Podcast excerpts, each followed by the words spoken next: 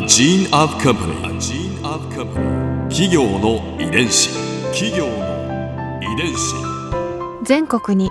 546万社以上あるとされる日本の企業その企業の数だけ理念があり使命があり人間ドラマがあります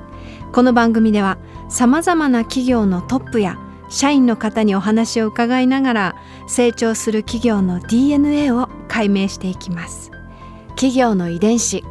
ナビゲーターは私千葉なクララとクオン株式会社代表の武田隆さんです。武田です。よろしくお願いします。今日は象印魔法瓶株式会社執行役員経営企画部長相田英二さんをお迎えしています。よろしくお願いします。よろしくお願いします。今回は象印魔法瓶のサービス見守りホットラインについて伺います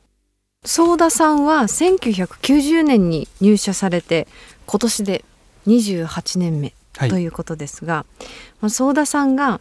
象印らしいなと感じるプロジェクトって何かありますか、えー、2001年から、まあ、サービスを開始しました見守りホットラインっていう、まあ、プロジェクトですね。はい、うん、見守りホットライン。はい。知ってます？武田さん。あの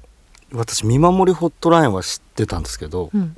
これが象印さんだと知らなかったです。ああそうですか。これはどういうサービスですか？あはいあのー、これは一人暮らしのお年寄りにですね、まあ、電気ポットを普通に使ってもらうだけで、うん、まあ、その電気ポットに、まあ、実はあの、えー、通信機が内蔵されていまして、うん、まあ、その通信機を通じてその電気ポットの使用状況が、まあ、インターネット経由で発信されます。でその情報を遠隔地からでも確認できまして、うん。でその電気ポットを使われているお年寄りが元気で生活しているってことが、まあ、確認できると。いうようなサービスです。でそのポットの方はですね、うん、あのレンタル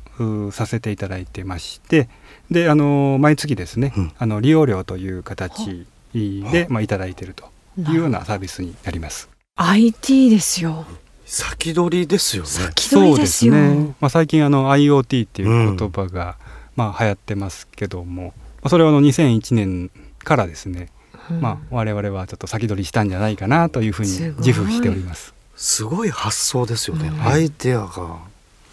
開発のきっかけは何だったんですか？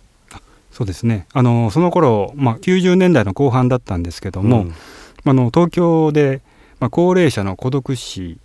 とかですね、まあ、在宅利用というものが、まあ、社会問題として、まあ、認識され始めていた時代なんです。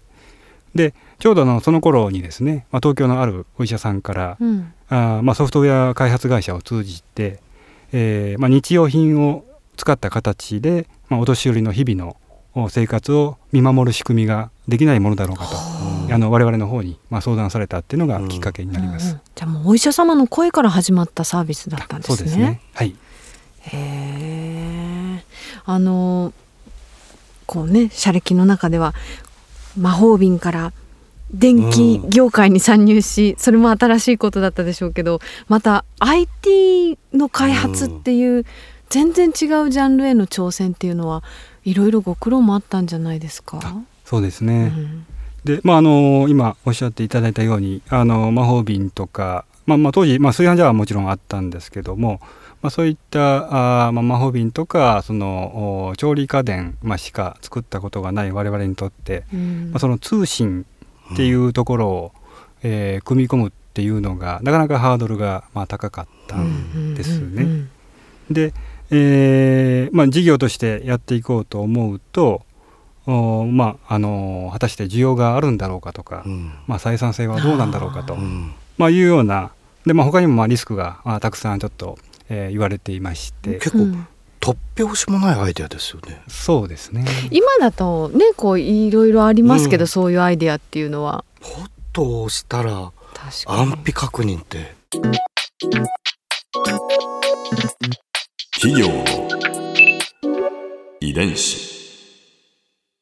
いろいろ新しい事業を始めようっていう時にいろんな壁があるわけじゃないですか。どう料金を回収するのかとかメンテナンスどうするのかとかっていう本当にこう細かいこう問題点がいっぱい出てくるんだと思うんですけれど、はい、そういったこの立ちはだかる壁に向かう原動力ってどういったところにあるんですか？そうですね、うんまあ、あのなかなかあこう事業化に、まあ、踏み切れなくてですねで、まあ、当時あの、まあ、試験的に、まあ、その通信機を使った形で、まあ、電気ポットでお年寄りを見守るっていう、まあ、サービスをですね、えーまあ、2年間やっていたんですね。うん、で、えーまあ、なかなかでもこのまま事業としては成り立たないんじゃないかっていう判断もありまして、まあ、一旦中断しました。うん、そうなんですね、はい、でその時に、えーまあ、モニターといいますかモニタリング先に、えー、設置していた電気ポットをちょっと回収するということになりました。うん。うんでそうすると、まあ、あのその電気ポットで自分は見守られていると、うん、思っていたちょっとお年寄りの方々からですねえ、えー、もう持って帰るのと寂しくなるなっていうような声がちょっと上がったそうです、ね、なんか胸が痛い。切ないですね。で、まあ、それを聞いたあの開発者たちがですね、うん、えー、まあ、やっぱりこれは社会に貢献する、えー、やるべきサービスなんだと、まあ、いうふうにちょっと心に、まあ、火がついたと、まあ、いうところで、まあ、それからあ、まあ、実際にこう事業が始まるまでに、まあ、いろんな困難があったんですけども、うん、それを乗り越える原動力になったということです。そっか。でも現場の実際に消費者の声を聞いて、うん、熱い思いがあってってことですよね。そうですね。現場の。はい。ここで Clara's Viewpoint。今回ソーダさんのお話の中で私が印象に残ったのは見守りホットラインっていうサービスすごく優しいんだなっていうことなんですサービスが一時停止されることが決まってから現場の社員さんがその消費者のお年寄りの声を拾ってやっぱりこのサービスは必要なんだっていう熱い思いで動かされたっていうその暮らし目線の社員さんの優しさそれにもう私心を打たれました。企業。遺伝子。